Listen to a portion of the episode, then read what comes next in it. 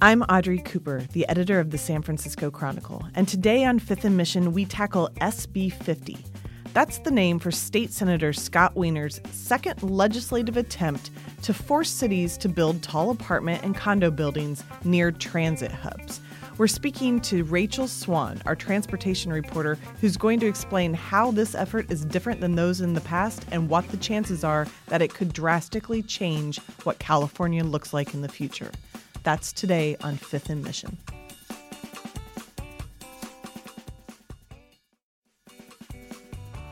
Rachel Swan is a transportation reporter at the Chronicle, and she's been with us for four years. Welcome back to the podcast, Rachel. Thank you, Audrey. So, we're going to talk about SB 50, which is a very boring sounding name for something that actually could change. Is it too dramatic to say it could change what California looks like? It could totally change what California looks like. So, tell us what is this bill? So, this bill, I will say it is extremely complex and wonky, but the way to think about it is this bill legalizes apartment buildings. It's I didn't a, know they were illegal. Uh, they're not, but there's a lot of communities around California that are just zoned for single family homes. This bill says we're going to have you bring in multi unit housing, whether you want it or not. So SB stands for Senate Bill. Yes. 50 is just the number it got assigned. This yes. was written by uh, State Senator Scott Wiener, who we covered when he was a supervisor in San Francisco. He was elected to the state Senate. This is his second attempt to get similar legislation through the legislature. Tell us what his first attempt looked like. His first attempt basically created this rift through the state. And it got wild support from some people. Um, it coincided with this big YIMBY movement uh, throughout the state. But it also drew really, really loud opposition, including in his hometown of San Francisco, where it is still drawing some loud and shrill opposition.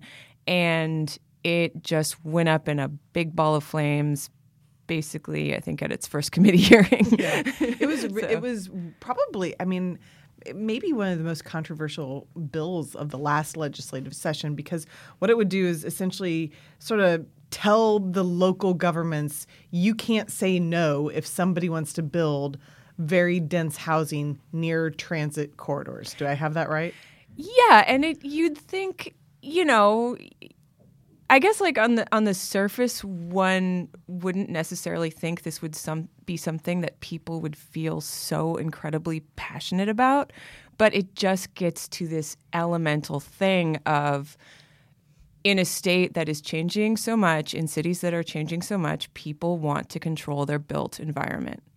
They want to preserve their neighborhoods. Well, also the idea of what a transit corridor or a transit center is has changed eh, as as as Senator Wiener has pursued this legislation too, hasn't it? It has become more and more intricate. I can get into that too. Well, I mean, one of the issues I think for in San Francisco, at least, particularly in um, what has historically been known as the outside lands, the the the Sunset, the Richmond, out on the Geary corridor, where that where the buildings are two stories tall. That that is it's a transit corridor. People use buses. Uh, bus rapid transit is coming there.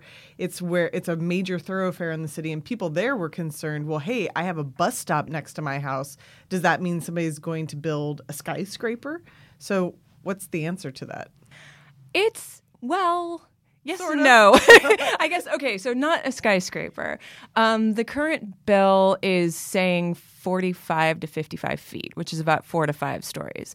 That's still enough to make some people very angry in areas zoned for single family homes. Um, going beyond San Francisco, Atherton, Palo Alto would be very affected by this bill.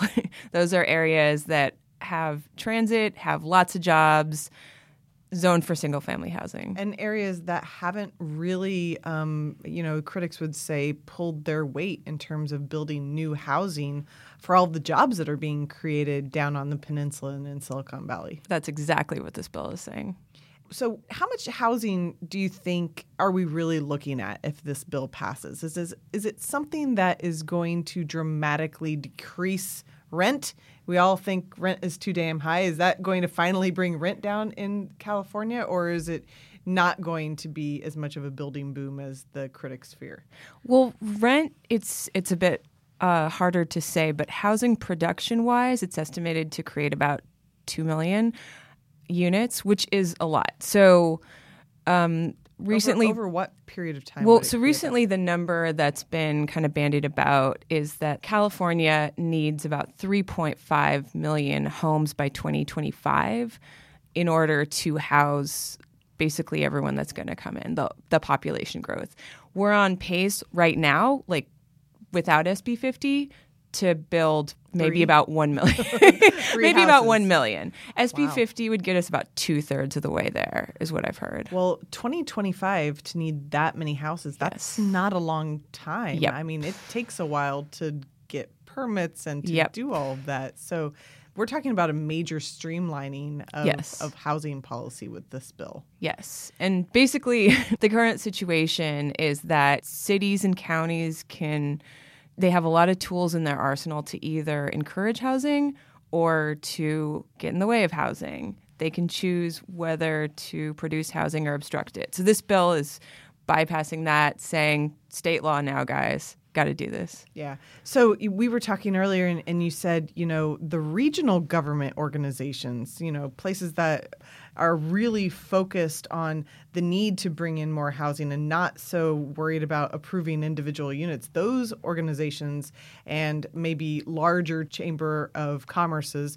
they're very supportive of this bill because they know you know we need we need housing. We it's hard to get workers. I mean i know even at the chronicle the first thing when we offer somebody a job they say is like well yeah but how am i going to afford to live there? So it's affecting all of us in whatever industry that we're in but the people who tend to not like it are the local city councils. Can you explain why there's that political rift? Exactly. Um, so, so yes, going back to what you're saying, um, we're seeing a lot of mayors, particularly a lot of the more, I guess you'd call them kind of urbanist style mayors coming out in support of this.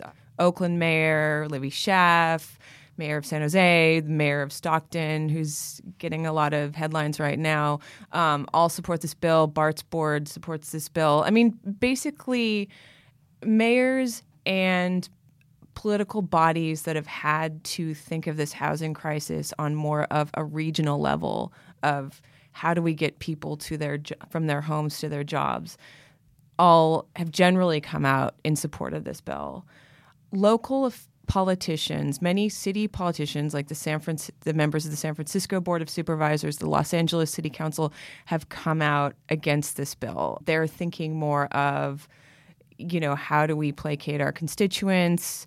Um, how do we keep our neighborhoods looking a certain way? How do we preserve uh, what's generally called local control and present this prevent this big screwdriver from Sacramento from coming in and telling us what to do. Yeah. Well, I was just listening to your previous podcast about what's the matter with BART, and you mentioned on it that the way the Bay Area grew is this very, you know, there was really white flight out to the suburbs, and the suburbs grew, and single family houses grew, and you had BART going out there, and it was very much a sort of leisurely commute thing that happened post the Second World War. And now to have those places where it was supposed to be like a, a, gentleman's commute corridor, now you're looking at cities like Lafayette that might be facing huge apartment complexes right next to the BART station. So, how are they dealing with that? Um, I think not very happily. I haven't checked in with Lafayette today, but the um, the mayor, who is actually now stepping recently stepping down um, of of Lafayette, has been very much against um, this bill and these types of measures. Also against some of the stuff that Governor Newsom has said about creating more housing. Um, Lafayette is a city we often pick on because it's like its city charter says the city has to preserve its bucolic character, but it has a BART station, so um, that it it's kind of like a, an example we love to use. But you know, those cities in the Well, there are other cities we can pick yeah, other cities we can pick- take a pick on. You know, Orinda, the whole like Lamorinda corridor, um, Marin generally County. resistance. Yeah, Marin Marin County is another area that built a lot of jobs, um, not produced a lot of housing, could be really affected by this bill. I, I would say some parts of Marin County, Marin County is pretty disparate, so some parts would be affected more than others.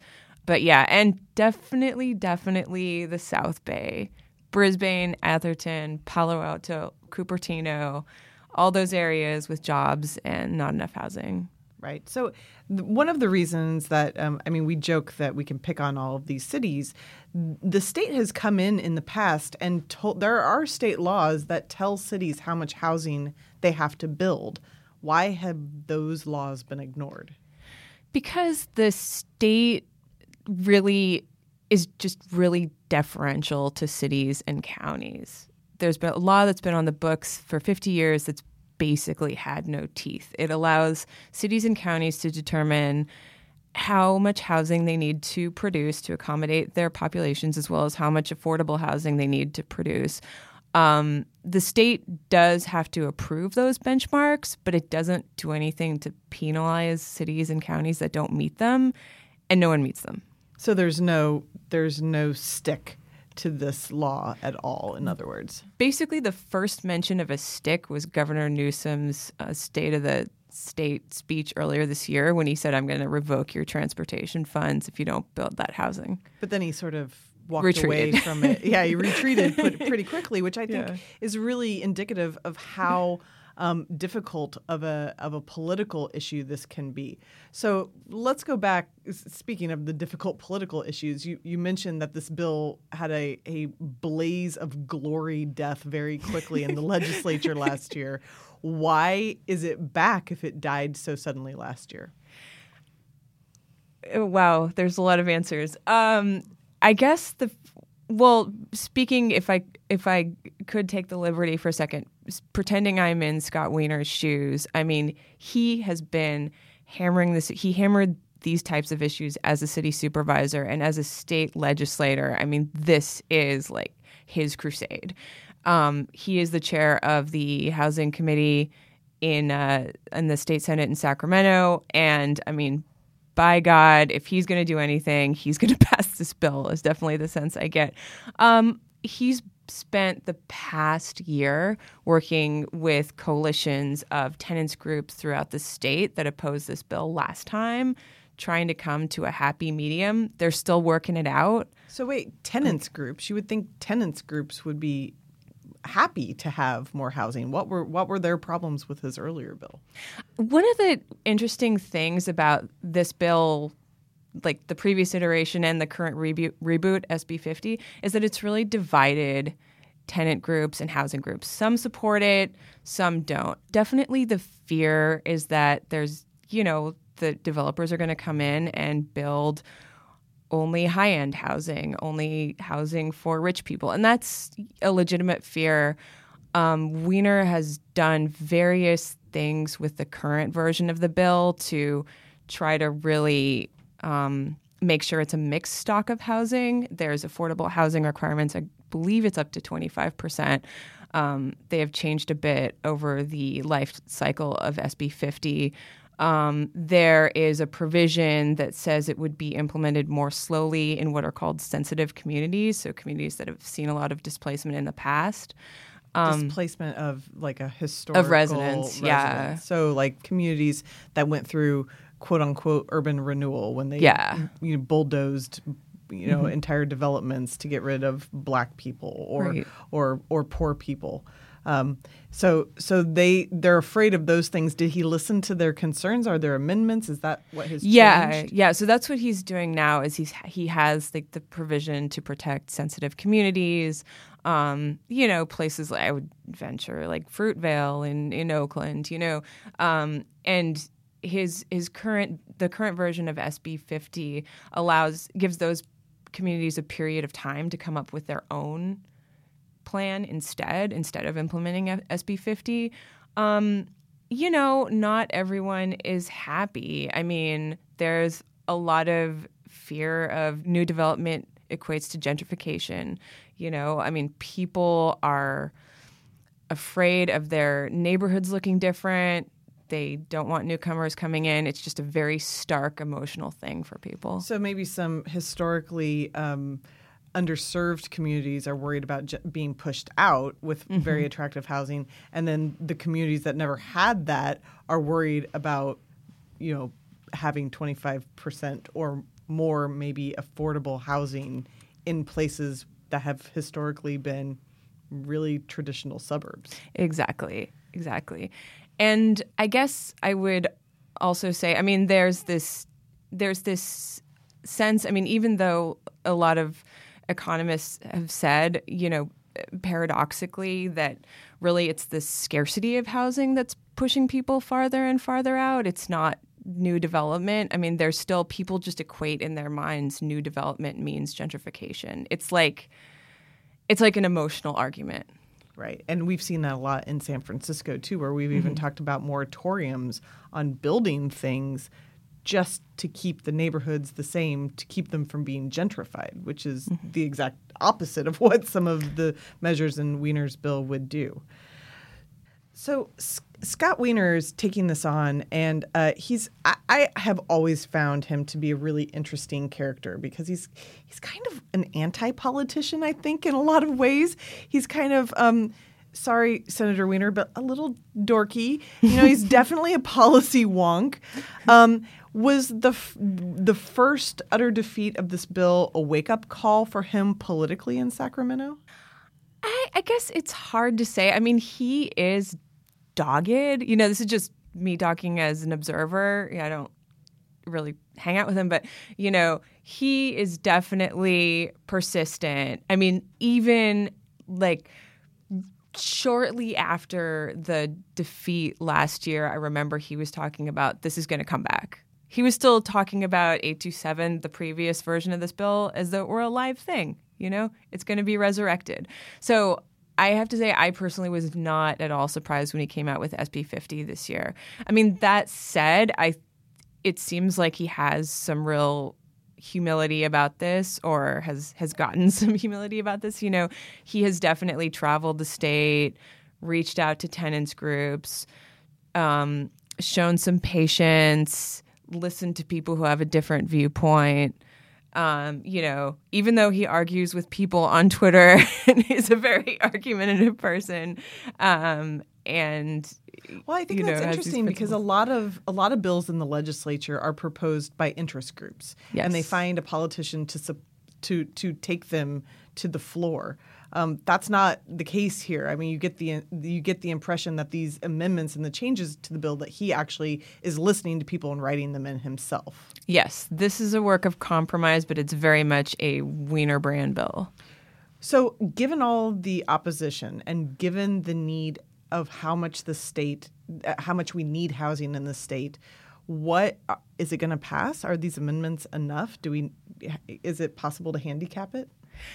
Yes, I mean this is not a shoe in. Um, the things are looking a lot better this time. The bill passed through its first two committees. Um, it passed the um, it passed the housing committee not unanimously but overwhelmingly. The next step is it goes through um, what's called the the appropriations committee, which isn't a voting committee. It it's a, just like a bunch of legislators who look at the financial impact of the bill and then just decide whether it lives or dies. So it is at a critical point.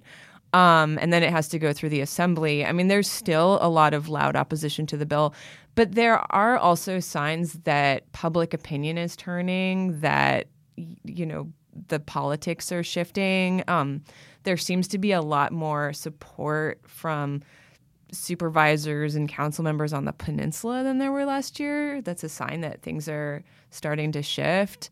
Um, there seems to be either a lot more support or at least non opposition, like not taking a position among some of the tenants groups who opposed the bill last year. So, definitely, there are a lot of signs that people are changing their minds about the bill or at least not opposing it as staunchly as in the past. Right. And and even the New York Times floated in from New York to give their impression, their editorial board's impression by saying that this is a bill that should pass by by the fact that California needs so much housing. So it's it's a national issue too. Yes. Yes. It is it is a bill that's really closely watched nationally. California's housing crisis, everybody's watching it. So the last question: You're a transportation reporter. You're not our housing reporter, yeah. but but you're covering this issue for us along with um, those in our state house bureau. How is this going to affect transportation if it wins? Um, if it passes? Well, you know, obviously, population growth puts a real strain on transportation. I mean, in some ways, um, I think part of the reason that a lot of uh, transportation boards are for the bill is because, in some ways, this would alleviate some of the stresses that are on systems like BART. You know, if more people could live in San Francisco, then maybe there would be less of a need for a second or third or fourth Transbay tube uh, to pipe them all in from elsewhere in San Francisco. I mean, it creates enormous stress on on on uh, transportation systems when people are pushed farther out and farther out in, so- in search of cheaper housing. Also, it would um, alleviate the need for long car commutes, which would help with congestion and help with carbon emissions and all that stuff. Um, so, I mean, this bill, like, there is a real environmental thrust to it because, you know, people, if you live in, say, Fairfield or I don't know, you know, Solano County or Vallejo, I mean, a lot of people have to drive, you know, even if they're just driving to get to BART. And um, it just puts tremendous strain on our roads and our highways. And so there's a real interest in dispersing housing a little more evenly. Great. Well, Rachel, thank you so much for joining us and for making something that sounds as boring as SB 50 really fascinating. Thank you so much. Appreciate it.